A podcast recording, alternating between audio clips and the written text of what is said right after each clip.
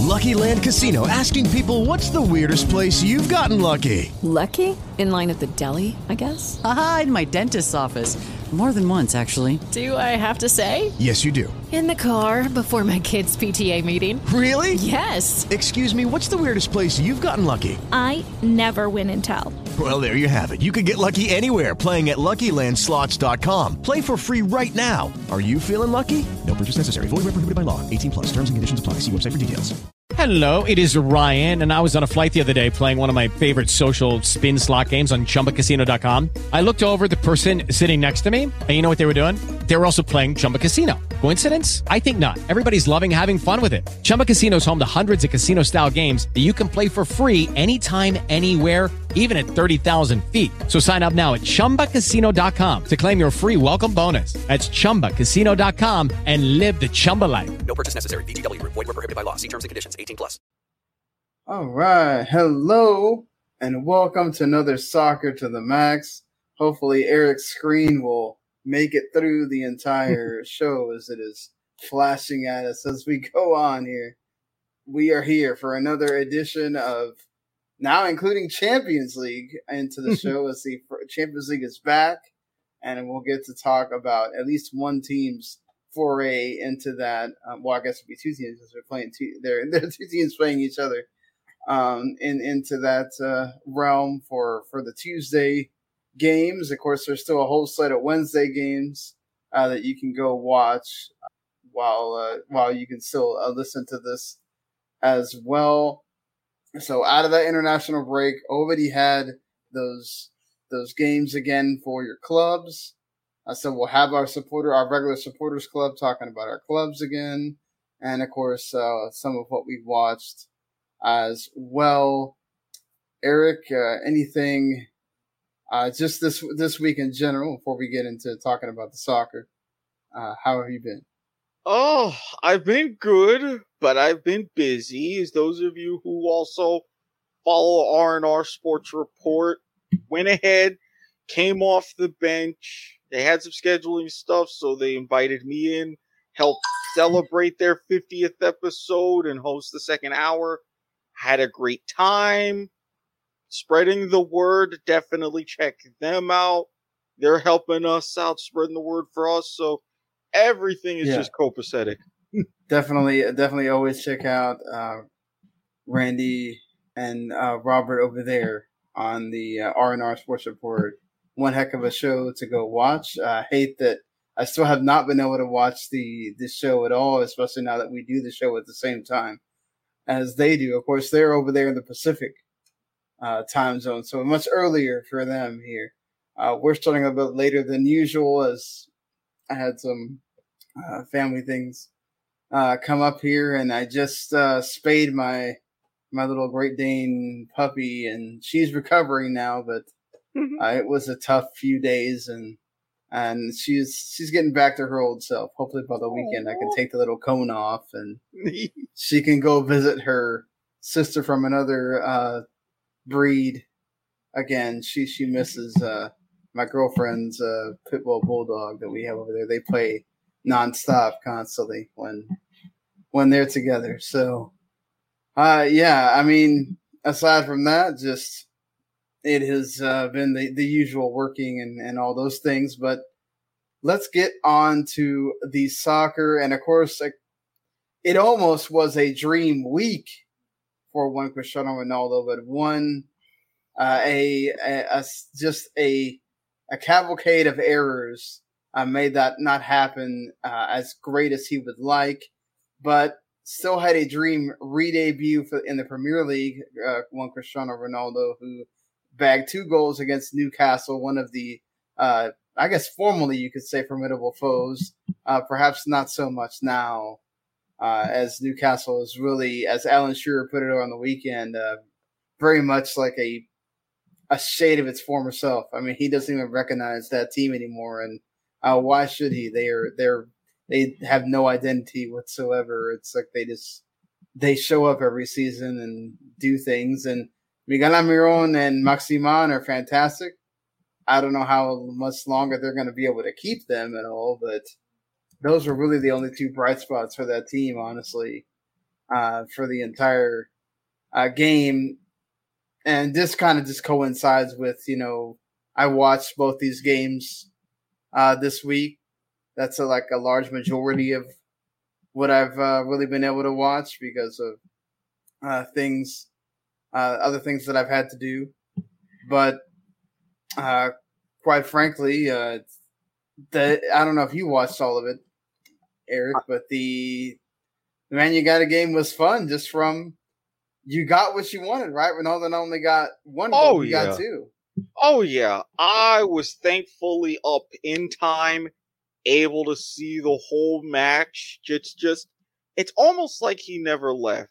Yes, his first goal, some would argue, yeah, it was a sitter just from a couple yards out, but come on, setting him up in the four-two-three-one as more of that target man, knowing he's going to get positioning inside the 18 yard box and weave around in the six, that was perfect for him.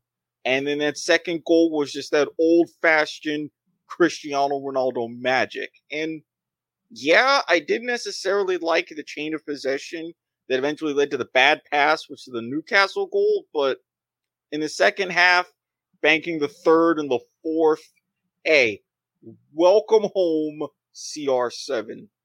Yeah, Just it definitely did it feel like he had never left, uh, honestly, and and that's great. I mean, that honestly shows how great of an athlete he is that he can just come in at 36 years old. How many 36 year olds do you know going out there playing like that? Obviously, he's not the winger that he used to be, but he still showed a little bit of that speed on the second goal going by um, the defender there and put it through the goalkeeper's legs to, to get that second goal. The first goal, like you said, poacher's goal. But if you're going to be the center forward, those are the kind of goals that you need to get. And he got that.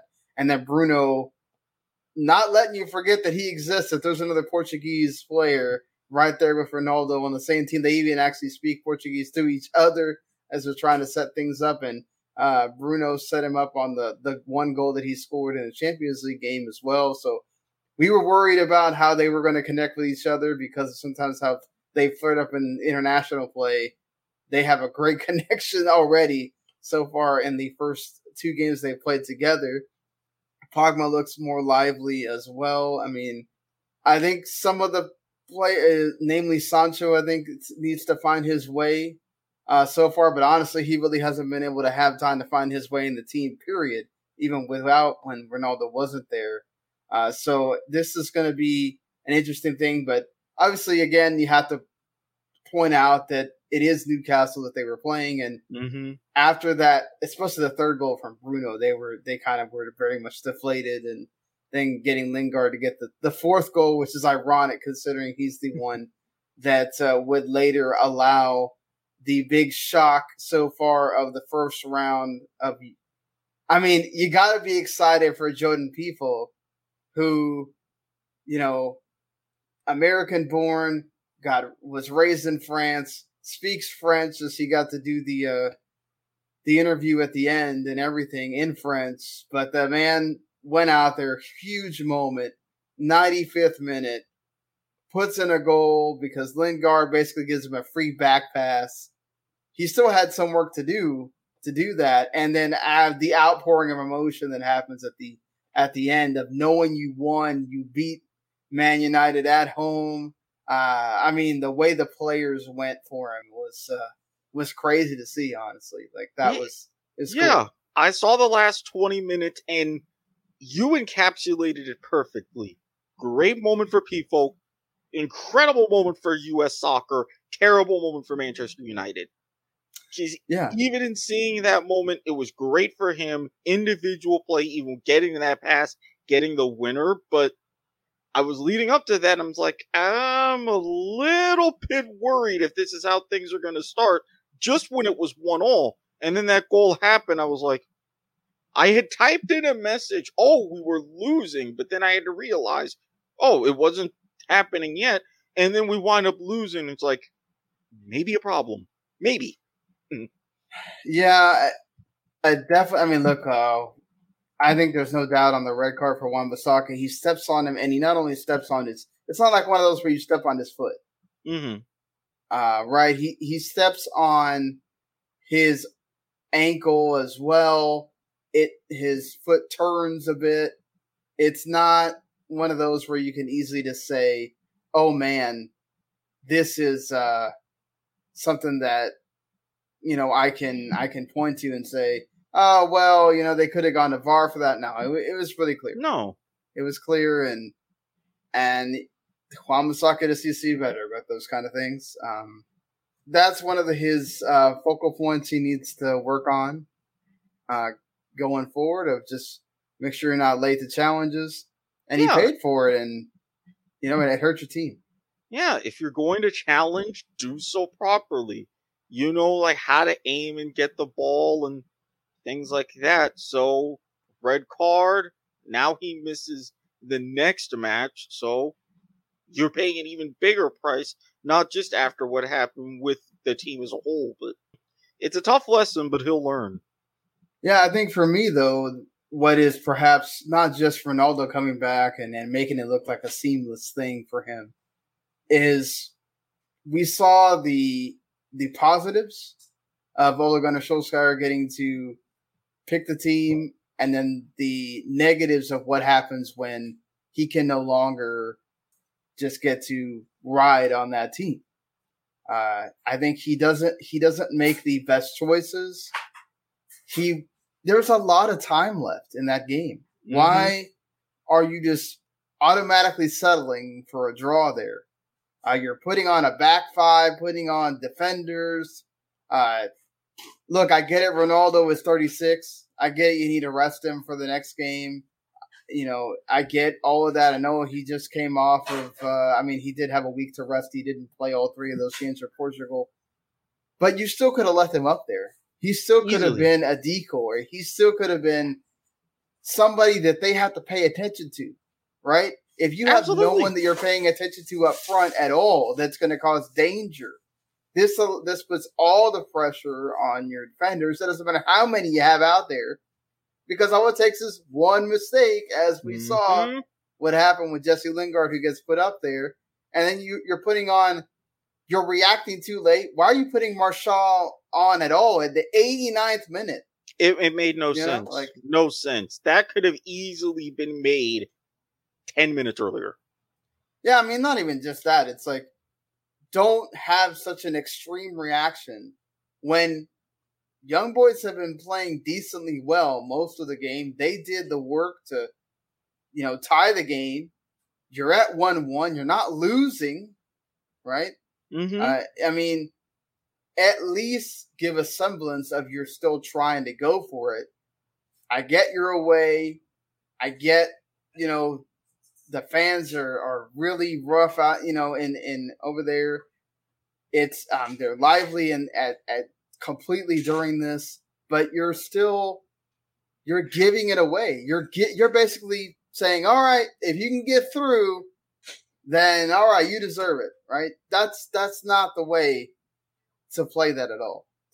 No, and even with like all the fans and stuff, you got to think ahead because one of the main things with the Champions League group stage, this is a key tiebreaker because you know you're going to face them again.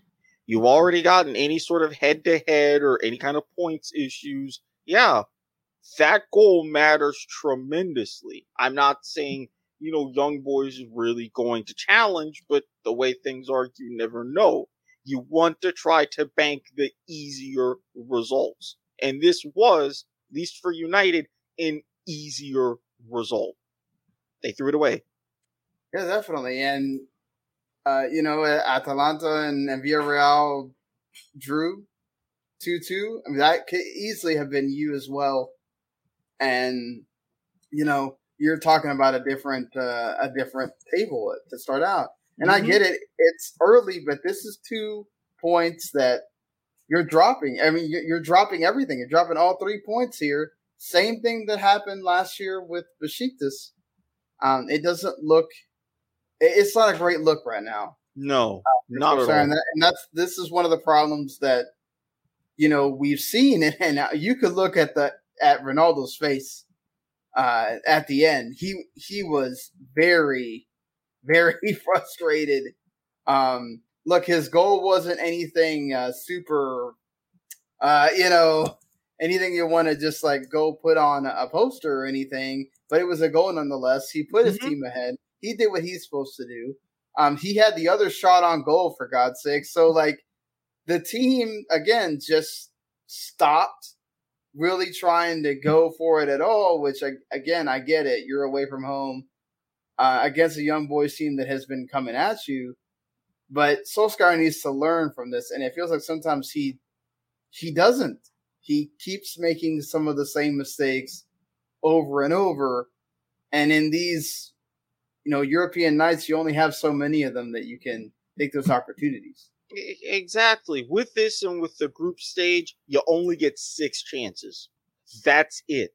You can't throw away any of them. No, definitely can't. And they learned uh, they will have to deal with that uh, going forward.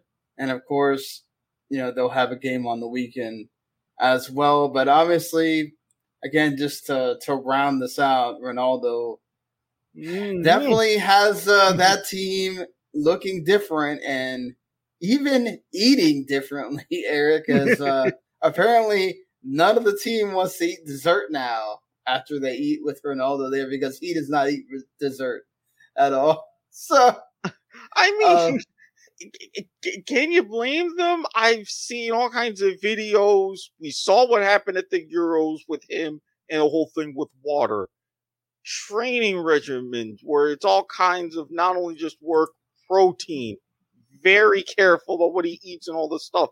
I wouldn't want to eat dessert around him, knowing that he would just come in and just stand there and stare at me for five minutes. I'd be like, I'm good. I'm I'm I'm all right. yeah, uh, definitely an intimidating uh, thing to worry about there for sure. So, uh, Erik, I mean, what is your headline? As- Well, we talked about, you know, we're coming off of the international break. A little bit of a rough one for the U.S. Couple key injuries, but there was some hopefully good news at the very least about Christian Pulisic. He had that injury in the last match against uh, Honduras, but while it's bad, it's not entirely terrible. Thomas Tuchel from Chelsea coming out and saying it's not pretty, but we're hoping it's only 10 days. He'll miss a couple of matches with Chelsea, but should be back at it. But it's going to make for some interesting timing how much that he's going to be able to try to get back in form because the next break in October is right around the corner. yeah, definitely. That's been a concern as well. You know, Gio Reyna's going to miss a, a couple of weeks already. He's going to miss a couple of Dortmund games. He missed the one on the weekend, obviously. Uh, is he going to be available uh, for those games? Uh, you know, Weston McKennie did play after all of the controversy. Uh, so that's positive for him, even though he didn't have the greatest of games at all. Uh, so, I mean, it's going to be a very interesting who is available for the United States. And even if Christian Pulisic, okay, only misses 10 days, are you still calling him in and hoping that he plays at least one of the three? Or are you letting him rest uh, for that time? I mean, we got to remember Pulisic has, it's a different uh, situation than McKennie and Gio Reyna and some of these other guys uh, have at their clubs. You know, Pefok, he can't, he, he's starting Mm-hmm. right for young boys. Uh, Brenden Aaronson is starting for Salzburg, uh, who should have uh, beat Sevilla today. Uh, how you have three penalties and make one in the first half, uh, beyond me there. That's like the gods are trying to give you the game and you did Yeah. not want to take that at all. But going off topic here, it's like Pulisic is the one that has a stacked team with stacked players in front of him playing his same position. And he has got to fight not only to, to just get in the team, not just to get fit, but to get in the team in general. Uh, you know, Mason Mount, Ziyech, Kovacic now. Uh, I'm forget uh, Havertz. I mean, there's probably others that I can't think of right now that are all playing around the same position that he has to figure out how to make that team and, and make that squad regularly, let alone like maybe one game out of the ones that he's going to be able to play before that October uh, window comes around. I mean, if he's not playing at all or he's really not fully fit, I mean, maybe you call him in for morale purposes. But, you know, I think you definitely have to, that has to be a concern for uh, Greg Berhalter. Yeah, absolutely. You know? And if I'm Berhalter, I'm thinking long and hard. And I would hope he's planning right now, saying, all right, we have the worst case scenario. He's not going to be available. How am I going to structure this team for these three matches? Because the more and more the time goes, and this is if all things are utopian. You know, if there's any kind of even a minor setback, we hope there isn't. But if there is, that's even more of a burden on him. More time, more time to try to get fit in the team, and then all of a sudden he can't be available. So what do you do? Yeah, it is certainly a concern, but he did have the positives of being able to see what that team looks like mm-hmm. and then had that big come from behind win against Honduras. Um, so definitely, I think that is something that he can look at and say, okay, we played without those three guys, which you still don't know what you're going to do with Weston McKennie when it comes to the national team, even if he does play with Juventus, which Juventus really doesn't have a lot of options at this point. Um, that they're almost paying him because they have to, right? Um, so mm-hmm. and, and, you're having to rotate the squad a little bit because of the Champions League game that they uh, handily won today. Uh, so you know, and Dybala looked good as well, which we haven't been seen that from him in a while, at least for Juventus. And uh, you know, Morata scored again, so that's also positive for them. But yeah, I, I think for Pulisic, it's good that he's only missing ten days, but we'll have to see what that actually means Absolutely. as far as being fit, actually being completely back from COVID, being back to himself, and then also getting to be in the team before you get to that October window, uh, for sure. So, I mean, I think we, you know, I covered kind of what I've watched uh, this week. Unfortunately, I really did plan to watch the FC Dallas game, which now I definitely have to go back and at least watch highlights or something because that was a thriller that I uh, apparently missed. I'll talk more about that in the supporters club, but um, I really only got to watch the uh, the Man United game, and then I've watched highlights of, of other games. Uh, in general, I will say uh, Lukaku, man, he is he is something else. Uh, men amongst boys, obviously, Mims setting it up nicely, very much like Lingard uh, for that for one of the goals helps a lot. But I mean, he he was the lone scorer for Chelsea as well in Champions League. That guy just has come back with a fury and keeps uh, doing amazing things um, for that team. And I mean, that's a testament to him, honestly, of he's wanted to prove that he can do well in that league, and he's doing that uh, very yeah. much so. He, he's wanted to prove himself that he can do well. Plus, he's got a team, and he feels like he is loved and wanted at Chelsea. And when you have a, player like Lukaku, who you show him you're appreciating him, you're making him a centerpiece. This is the damage that he can do for you. So, yeah, everybody else also better be on notice. Yeah, certainly. I mean, that's that's one that I think uh, you, have got to watch because he's very much like Ronaldo. That dude is scoring goals, and as long as he's doing that, and Chelsea uh, can keep everything else going around them, that's that's going to be a team you don't want to mess with um, at all uh, going forward. So definitely need to keep a watch on that.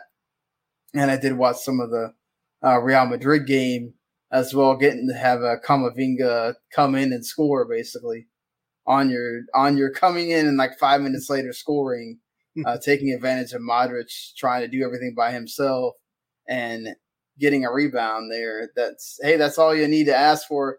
Benzema, man, that dude also another one that just can't stop scoring. Uh, he looked tremendous for France in that sec in that last game, and then he carried that over for Real Madrid, a hat trick there.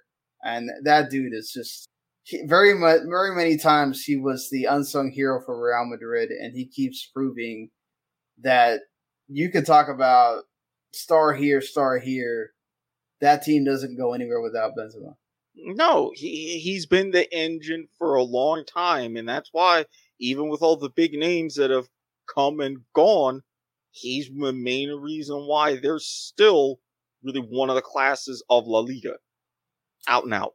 Yeah, I'm going to talk about a big class of will one of my teams uh, when we talk about the supporters club for next week. That's going to be one I've got circled that I make sure I am going to watch one way or the other before we get to this show again next week.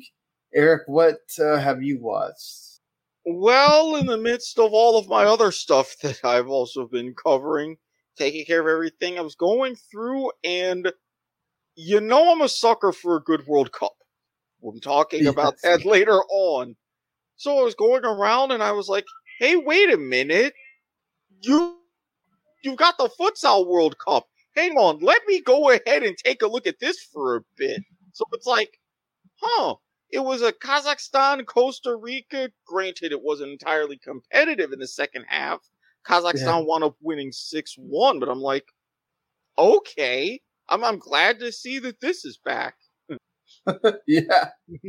Uh, so, I mean, for, for someone that doesn't necessarily uh, always watch uh, futs or, or really even know a lot of what futsal is, explain that for. So, the pitch indoors a little bit bigger than your traditional basketball court.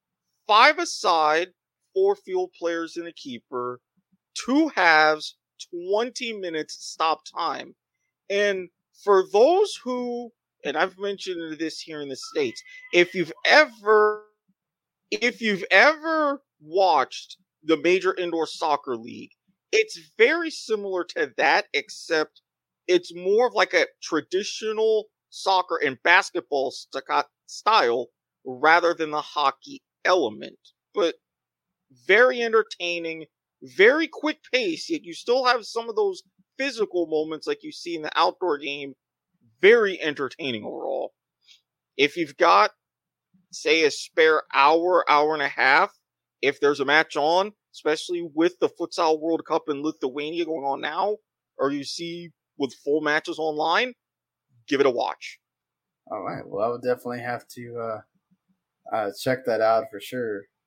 Uh, you know, and, and, at least be able to talk to you about what's what's happening uh, with the uh, with the futsal uh, World Cup there. You know, Erik did. I mean, he's not joking. We talked already about the the beach soccer World Cup there. You know, we, we talked about that. so, you know, I'm sure we'll be talking about other uh, World Cups as they they happen or that. But um, yeah, I mean, since we're already on that subject, we talked about the World Cup uh, becoming a biannual thing, possibly, and that means every two years uh, instead of being the current format, which is every four years. Uh, on the last regular show, the last Tuesday show, um, which again, hopefully you have been joining us for all of those. And if you have, uh, really appreciate that. Again, note that we are, we're not live on Twitch uh, currently and probably won't be for uh, the foreseeable future as this is the thing sometimes we being part of a network. Uh, we do have other shows that do get recorded as well. And, you know, one of our other uh, big shows on the in the entertainment side gets recorded at the same time as we do, and uh, they go live on Twitch. We're live on the Facebook page, and then you can go uh, watch on Twitch um, later on demand as well as on YouTube. And then, of course, you can listen on wherever we do have uh, podcasts. So, you know, definitely always uh, check us out, and I appreciate that. But if you, you didn't listen last week, both Eric and I talked about how we didn't really think it was the greatest. It wasn't the, the best idea uh, especially for the men. Um, and quite frankly, I, I want to apologize because we didn't really talk about what that means for the women. So I think before we talk about the, I guess, current situation with the men's side, I think we definitely need to give the women a fair, a fair shot here and discuss what this means for them. Uh, obviously, we have also talked about in the previous, uh, not the last show, but the show before that, that CONCACAF has created a women's Gold Cup, or is is in the process of creating a women's Gold Cup, and also sort of like a women's uh, Nations League or women's uh, qualifying uh, structure that's more of a actual qualifying structure uh, for the especially for the United States women and, and some of the other and Canada and that will now have to actually go through that. Um, so that being said, one tournament is is is is great and all, but that's usually something that happens, you know, during the summer when you don't have the World Cup and and the World Cup qualifying is what it is. You always have to go through that. But having something where you don't have a lot of fixtures, right? Mm-hmm. Um, I mean, the NWSL doesn't have this gigantic amount of teams like MLS does. So even though their season does have quite a few games, we're not talking about the length of a season of, say, a European season or uh, or anything like that. So they don't play that many games. They play a lot of friendlies still for the women's national team. They have the the double with Paraguay uh, coming up pretty quickly here in a couple of days. Uh, that being said, but a lot of them don't necessarily mean a whole lot, right? So Yeah. having two a World Cup every two years for the women maybe makes more sense. I mean, it can. Now, obviously, especially for CONCACAF in particular, how they have their cycle set up, combining between the W Championship, Women's Gold Cup, and how they are focusing on the World Cup and Olympic qualifying, they would have to obviously redo that from scratch if you have something biennial. But hmm. if they can incorporate both of those, I think it would be very helpful. Now, you're still going to run into the issue with the Olympics because while for the men, the Olympics are a U23 tournament, for the women, it's always been full senior international. So there would have to be discussions with that, how to fit that in the international calendar as well. But if they can get those and still keep the World Cup on maybe odd numbered years like they have it, it would be great for the women's game because you would have many more meaningful fixtures. Yes, you would require, just like with the men, twice as many European championships. You would maybe have to redo the schedule there. Of course, with the something like with South America, uh, they're like a Copa America Femenina, things like that, you would have to redo, but With the Lucky Land slots, you can get lucky just about anywhere. This is your captain speaking. Uh, we've got clear runway and the weather's fine, but we're just going to circle up here a while and uh, get lucky. No, no, nothing like that. It's just these cash prizes add up quick. So I suggest you sit back, keep your tray table upright, and start getting lucky. Play for free at LuckyLandSlots.com. Are you feeling lucky? No purchase necessary. Void where prohibited by law. 18 plus terms and conditions apply. See website for details. Hello, it is Ryan, and I was on a flight the other day playing one of my favorite social spin slot games on chumbacasino.com. I looked over the person sitting next to me, and you know what they were doing? They were also playing Chumba Casino. Coincidence? I think not. Everybody's loving having fun with it. Chumba Casino is home to hundreds of casino style games that you can play for free anytime, anywhere, even at 30,000 feet. So sign up now at chumbacasino.com to claim your free welcome bonus. That's chumbacasino.com and live the Chumba life. No purchase necessary. Group. Void prohibited by law. See terms and conditions. 18 plus. it's easier, and especially for programs we even discovered at the last World Cup, Chile, they went two whole years without a match. So if you have something meaningful and especially local, that would be great for teams like Chile to help continue their development and maybe become one of those South American powerhouses and show themselves up on the world stage. So while it's less work to be done, I think it's definitely something that, if done right, can be extremely beneficial. Yeah, but I, I think that's the thing is we can the difference in the men's game and the women's game is and I'm going to talk about the equal pay situation as far as my Mhm. topic is still a we can we can we can broach that subject with the men with the United States because Mhm. the women have been and Canada is perhaps the only other team that can say that that have been so much better than the men that you can really have that conversation. Absolutely. But in almost every single other country, the men are have you know when you talk about all of the other countries that have made big moves at the women's world cups uh, japan is perhaps the only other one Mhm. uh, aside from canada and the us that the women have done a lot better than the men but when you look at brazil Yep. you know argentina mexico germany uh, england france you can I, I can keep going what is your first thought what the men have done Yep. right Yeah. i mean they may have these players that you know by name like a marta or i really can't think of the one of the german players at this moment but they have some very well known players um Le Sommer for france i mean so it's a huge gulf in when you get into country by country how much they care about the Copa America Femenina.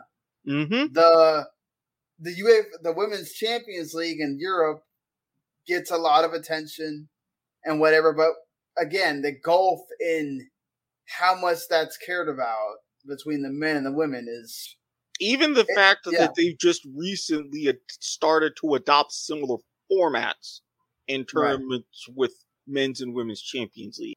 I, it's very much like the uh, you know ESPN tries their hardest to make the men and women's college basketball seem equally important. Mm-hmm.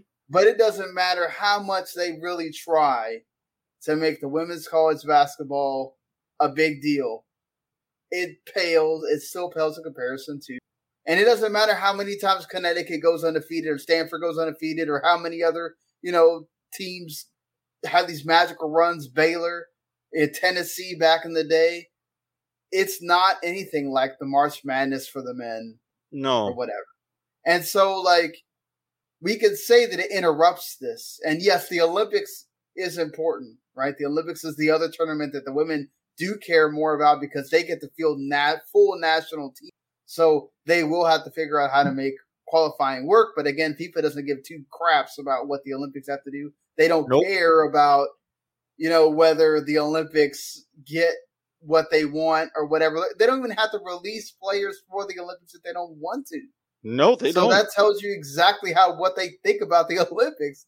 So for them, the Olympics is their competition, honestly. So that's another reason why they're they have this attitude towards them. So the women stand a chance of actually that really benefiting them from TV rights to marketing to it really does allow for if you have more World Cups, more nations will care about it mm-hmm. More nations will start trying to develop more into the women's side of the game, I feel like, because they have a chance to make it.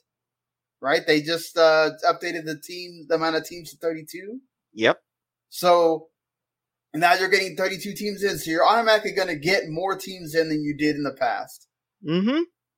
But again, you have the chance of more countries starting to develop women's league, maybe not women's leagues, but at least women's national teams to get on that stage. And that's something that you may not see if it only, you know, you're only having an Asian Femenina Cup or a Copa America Femenina or whatever, you know? Yeah. And, and with something like uh, that, you even have the more continents investing and caring about this competition more because even with now, with the next Women's World Cup in Australia, New Zealand, they're already amped up for that. But Australia's had another one of those powerhouse women's teams led by Mhm. Sam Kerr, who's done better than the men. But Right. that's just another one of those exceptions. Plus, you really want to make football a global game. We talked about how FIFA isn't going to touch certain countries and continents on the men's side. But if you have more World Cups for the women, you can explore those places more. Right. Have those uh, like more opportunities for hosting tournaments, and then you get more development starting with the women's game, and then potentially feeding into maybe a better development for the men's game as well. But you accomplish a much greater purpose. Yeah, and and hopefully also that means that the prize money for the women continues to go up as well because right Mhm. now the gulf between the men and women's prize teams is absolutely ridiculous. You know, and, uh, and that's why I do understand the the fight for equal pay between the women and the men's uh, national teams, especially in the U.S., where again the women have been the dominant team Mm-hmm. in the region for so many years, and the men have failed to qualify. They Yep. have they have years where they don't really do anything. Yeah. Uh, they can win gold cups and all that kind of stuff, but when it comes to the big stage, they have many more World Cups where they have absolutely faltered. Yeah. and when when they have accomplished something. And I mean, just like this comparison, going back to 1990, because the first FIFA Women's World Cup was in 91. Since 1990, women's team, four World Cup titles, never finished worse than third. Mm-hmm. Meanwhile, for the U.S., three and out in the group stage, round of 16, three and out again, quarterfinals, three and out, round of 16, round of 16, didn't qualify.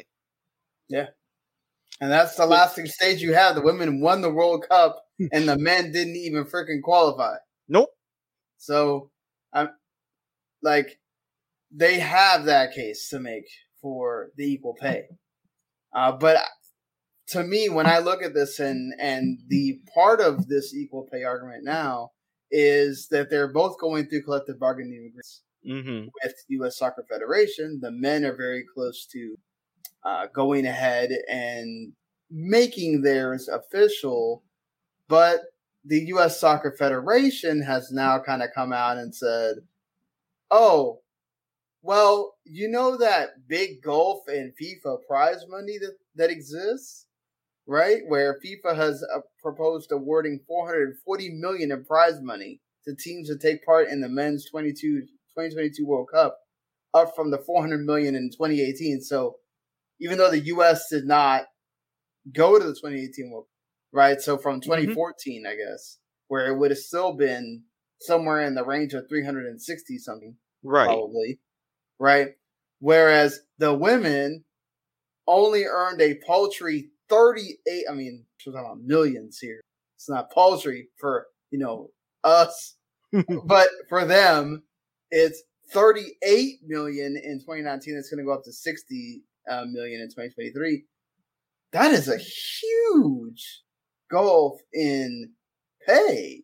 Yeah, because I mean, when you're looking at it, the entire prize pool of the last Women's World Cup, France made more than that by themselves winning in 2018.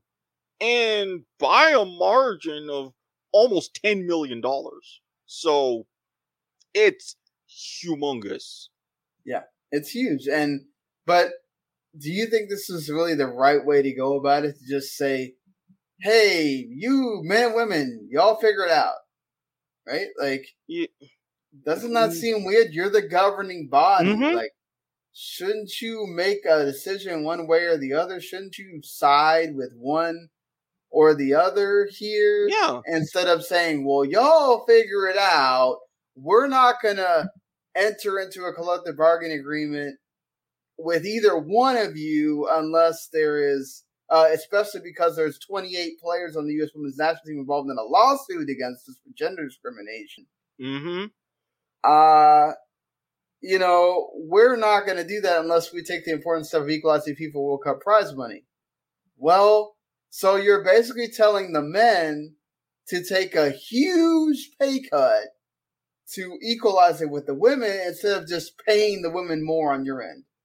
and completely agreed. And they, I get, they have no control over FIFA, how to get their money. It's a huge, big revenue thing. I get that from a business standpoint, but at the same time, you're not FIFA. You can arrange all these things within the US in working better with CONCACAF, and you can decide your individual particular players what they make, how they do it, and you can figure it out from there. Kicking the can and saying, "Oh, well, this stuff is above our pay grade," and yada yada. That makes no sense. That's a terrible argument, and this is just going to make U.S. soccer look worse. Yeah, I mean, the men have not commented on this at all. Uh, Becca Roux, who represents the uh, U.S. Women's National Team Player Association, said it's simply false that in past negotiations, the Federation offered the Women's National Team the exact same contract as the men, and that if the USSF was serious about equal pay, they would not engage in publicity stunts, which fall short of addressing our issues. Yeah, because this is what this is. Mm-hmm. Right? It's well, let's see if the men will just do it, right? If they'll just be like, all right, well, we really want equal pay for the women, so here, we'll just let y'all have half the money, right?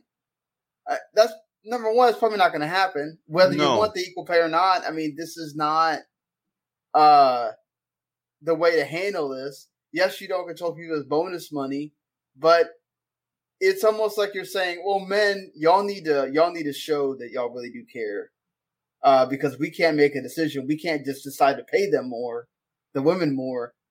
You guys got to just kind of y'all got to deal with it and and and cover the bill, basically. And it's like, hey, it's not their fault that this gulf No. in pay exists, right? It's not their fault that these contracts exist, right? It's they are not to blame for this. Really, it's U.S. soccer that Mm-hmm. needs to step up here and make a statement, right? They really do. Maybe you can't do equal pay right now. Maybe that's what it is, Erik. Maybe it's just not viable at this moment. But you could certainly say, well, we're going to take that step and pay them. Yeah, and, and if it's not viable, fine. Give us reasons why, legitimate reasons, and give a time frame to where it can be. Because if you at least have something concrete and don't randomly spout off something or keep kicking the can, kicking the can, you give yourself some sort of power to work with in these lawsuits. But if you're going to throw away any sort of leverage for the sake of stupidity, sorry, you're going to get hammered in more ways than one. Yeah, and it will be interesting now when uh, the next cycle of MLS rights come up Mm-hmm. because the U.S. national team, men and women's rights have been decoupled from that. So they are available individually, or I don't know if they're available as a package, but they're available separately from MLS. So the games can now be purchased by a Fox, an E ESPN, uh, Paramount Plus, CBS, NBC, or whoever, uh, separately from whoever decides to get the MLS back. Yep. And unfortunately, probably what's going to happen again is I wouldn't be surprised if the men and women's are together anyway. Mm-hmm. How do you di- divide up that revenue stream? You know, how do you divide that up? How do you divide all these other things up? Maybe you need to start looking at how that is divided in the future instead of just saying it's all based on this prize money we got to figure out and just just give it away. And that is something U.S. Soccer needs to address in all the in these collective bargaining agreements and really get. I mean, they made steps and provided, you know, a lot of things for the women that weren't there previously or weren't as well, you know, thought out for the women. You know, they they gave them uh, more guaranteed money, whereas the men are paid on like a revenue scale. Mm-hmm. Uh, you know, the the women have uh, like 401ks and other things in their contracts that maybe perhaps are not in the men's. You know, they have severance, they have injury pay, they have pregnancy leave, um, you know, maternity leave, uh, pay uh, if you you're also playing the in NWSL. Yep. You know, healthcare benefits. I mean, they got a lot in that last CBA as well. But again, all that stuff's great, but the money is still a big issue, and It really US is. Soccer needs to do something. It, it it really is. I hope they find a way to sit down, do the math, do the right thing, but I don't know. It- Yeah, but but just leaving it Yeah. to the representatives on both the women and men's side is not no, not No. the way to do it. It's like, oh well, all right, we're not going to actually take the position. This is your job. Do it. Right? If you got to mm-hmm. face the tough question, get Too bad. that. That's it's part and parcel. So, I mean, U.S. Soccer Federation, as you guys would say on the kickoff, right? Get it together. Get it together. So, Look at you with giving the old call back. I'm liking that. so let's go on with um, how we usually end the show here. Our supporters club. What? How are things looking on on your end? Ugh. I I mean, DC United. It was another one of those kind of like lackluster moments. Fell behind, gave up a first half goal. Were able to get a good draw out of it, one one. So not terribly bad. And then Orlando City. I guess the buzz saw that his Atlanta United has returned. We went that head on. Came up a little bit worse for wear with a 3 0 loss, but I want to be mad, but given the state of Atlanta United, I really can't. Plus, still our position in the Eastern Conference, so it, it's one of those things to where could it have been better? Absolutely, but ah, we can bounce back. yeah, seeing what Erik is referring to here, uh, or you know, New England is basically taking the supporter shield and running away with it at this point, and they really, honestly, just cannot put a step wrong because when they do, they just seem to to have a have find a way out of it. But this was a huge win for Atlanta United because now they're within a point of that seventh spot and two points from the sixth and fifth spot.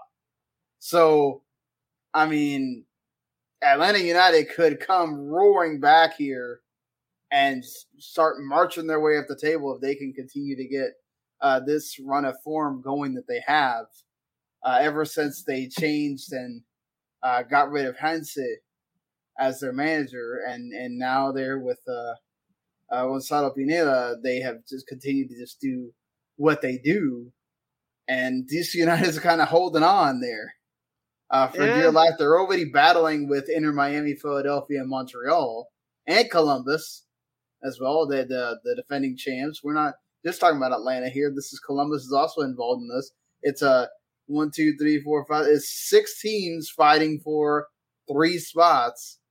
It's not uh very easy, and and New York could also get pulled into this too if they if they don't start pulling away.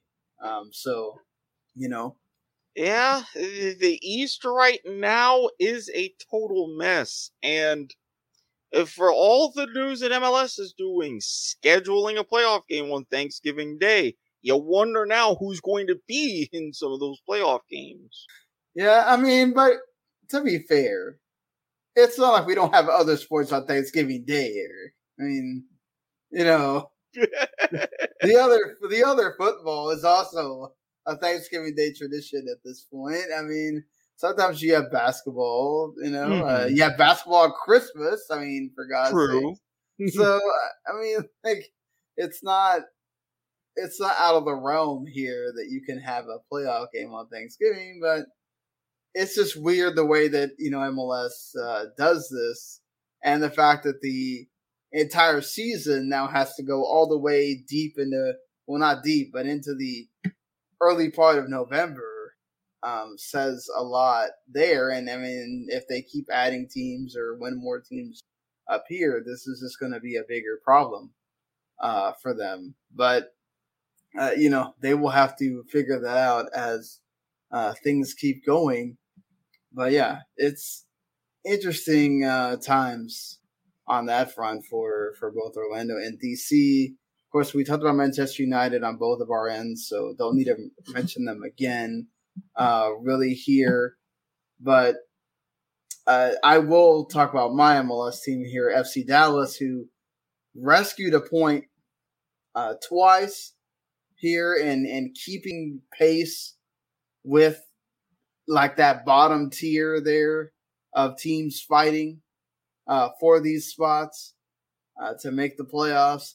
Uh, you really would have liked to seen Dallas at least win one of those two games, but having tough draws against Real Salt Lake and then San Jose, I mean, I guess you didn't lose, so that's a positive. But Pepi, Ricardo Pepi did score in one of those, and Dallas coming back and tying the game twice, I think says a lot um, for, against uh, NYCFC.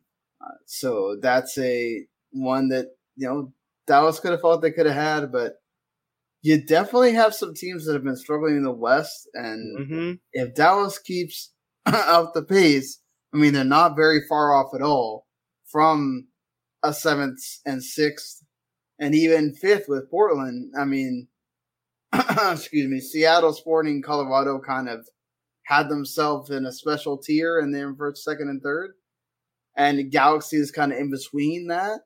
But then when you go from Portland, who's in fifth, all the way to LAFC, who's in eighth, there's not a lot between any of those teams. We could definitely see a lot of change by the time we get to No. Yeah, that is a November. very tight chase pack out west. I got a bit of faith in Dallas. You never know. I think they're one of those teams again. They could sneak right in. Yeah, certainly. I when I look at the European teams, though, I I got lucky again that all the European teams, barring the United result today, um, looked really good on the weekend. I mean, uh, Mhm. Dortmund did their thing. Dortmund did the thing that they do, which is be uh be down three different times against Leverkusen and then somehow come up with a four three win. That's that's Dortmund. I've said it a million times. They have defensive problems and they keep showing it. But when you have Erling Haaland, who just keeps scoring goals, that helps you a ton there. And uh, that header that he got for the first goal was absolutely uh, fantastic um, as well. America keeps winning. Of course, they're playing like the bottom tier of uh, Liga MX, so it helps when you're playing Mazatlán, but you can only play the teams that are in front of you. Mm-hmm. Um, it's going to be interesting what happens with Leagues Cup when they play um, Philadelphia again. But you would think that they would, you know, move on. Uh, Seattle and Leon, that officially finish already today? I Uh, have to see should have been. Well, I'll uh, check on it here in a little bit, but that's that's one to watch because it's the only uh, MLS team left. They and it wouldn't be an all um, all U.S. or all. Seattle and Santos Laguna in the Leagues Cup. Or Santos Laguna, yes, right. Yep, still scoreless. So scoreless. Okay. Is that a second leg or is that the first leg? Because I can't. Oh, with So the that- Leagues Cup, it's one off. It's one off. Okay. Mm-hmm. And I know All with right. the CONCACAF Champions League, they were talking about some of the coverage with, as you were saying, with Philadelphia Union and oh, the Mexican block. I'm still a bit worried. Well, but the Philadelphia Union one, I thought that was a second leg. Yeah, that is that one's the second leg in Okay. CONCACAF Champions League. Okay, that's from.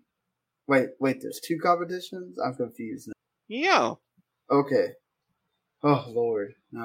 I thought they had renamed the CONCACAF Champions League Leagues Cup. So this is No, that's- names? okay. Yeah, think of the Leagues Cup as like the Europa League kind Europa of League, okay. in Europe because and we'll be getting to this later as the time approaches when the CONCACAF Champions League revamps in 2023 where the format's going to be entirely different not only will the Leagues Cup commit to expanding to 16 teams and it's being selected by those who don't qualify between MLS and Liga MX for the Okay. CONCACAF Champions League.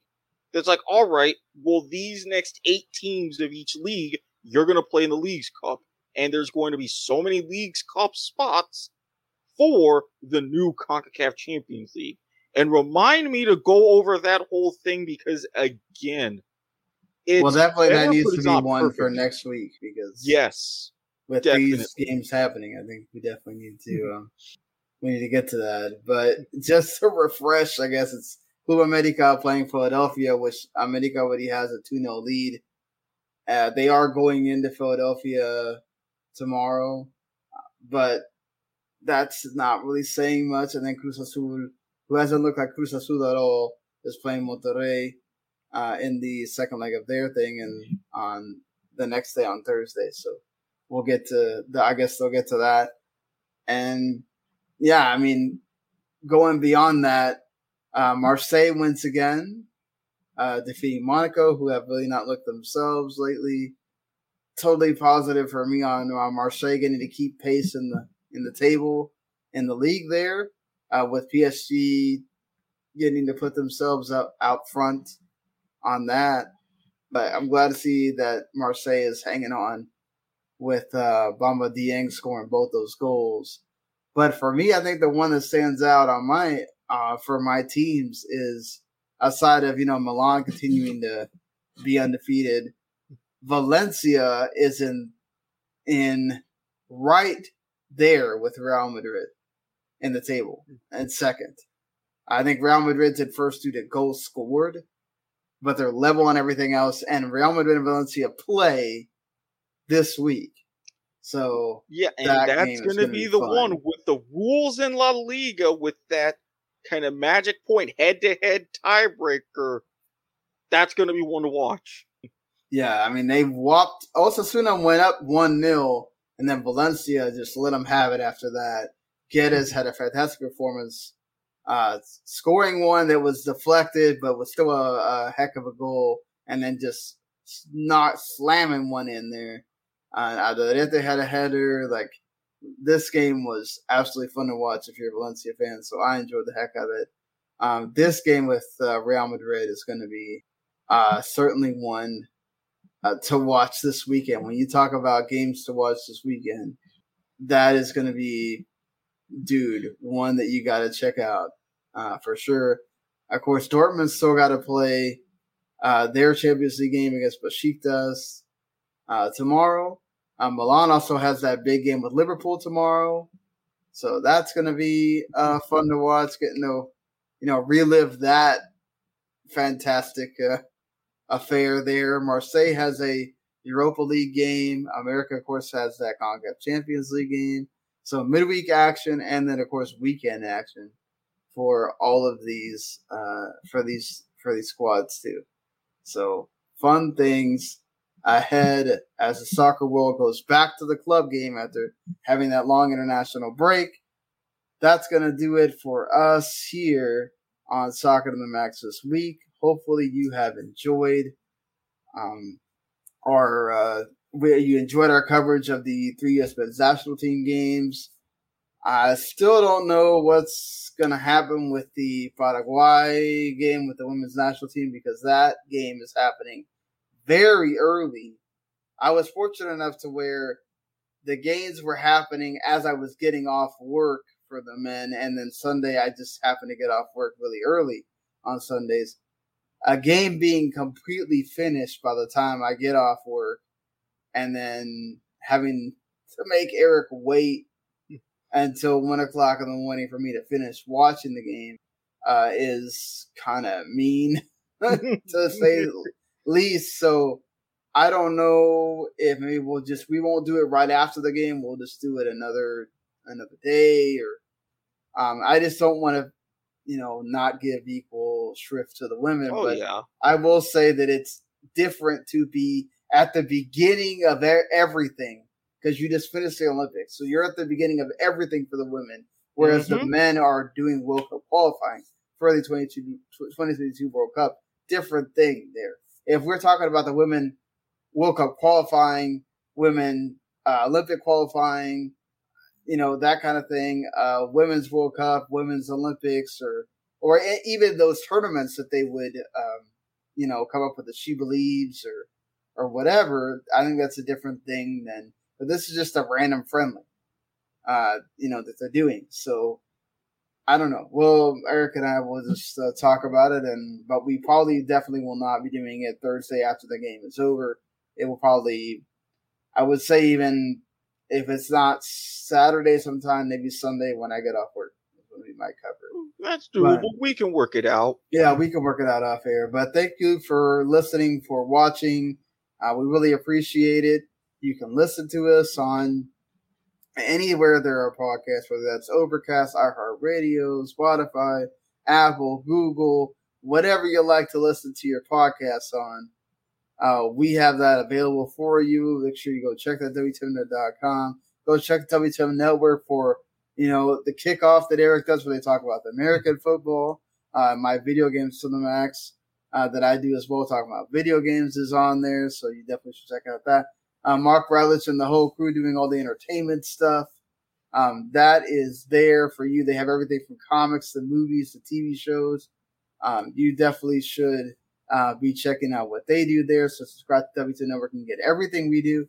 And then, of course, um, you know, you can check us out here on the YouTube, on Twitch, on the Facebook page, and soon we will have a Discord as well. So you can. We're working on it. We're working on it. yes, we're working on it. Soon we you will be able to converse with us and with hopefully with other uh, fans of the shows as well uh, on on that front. So, well, until next time, folks. We'll see y'all later.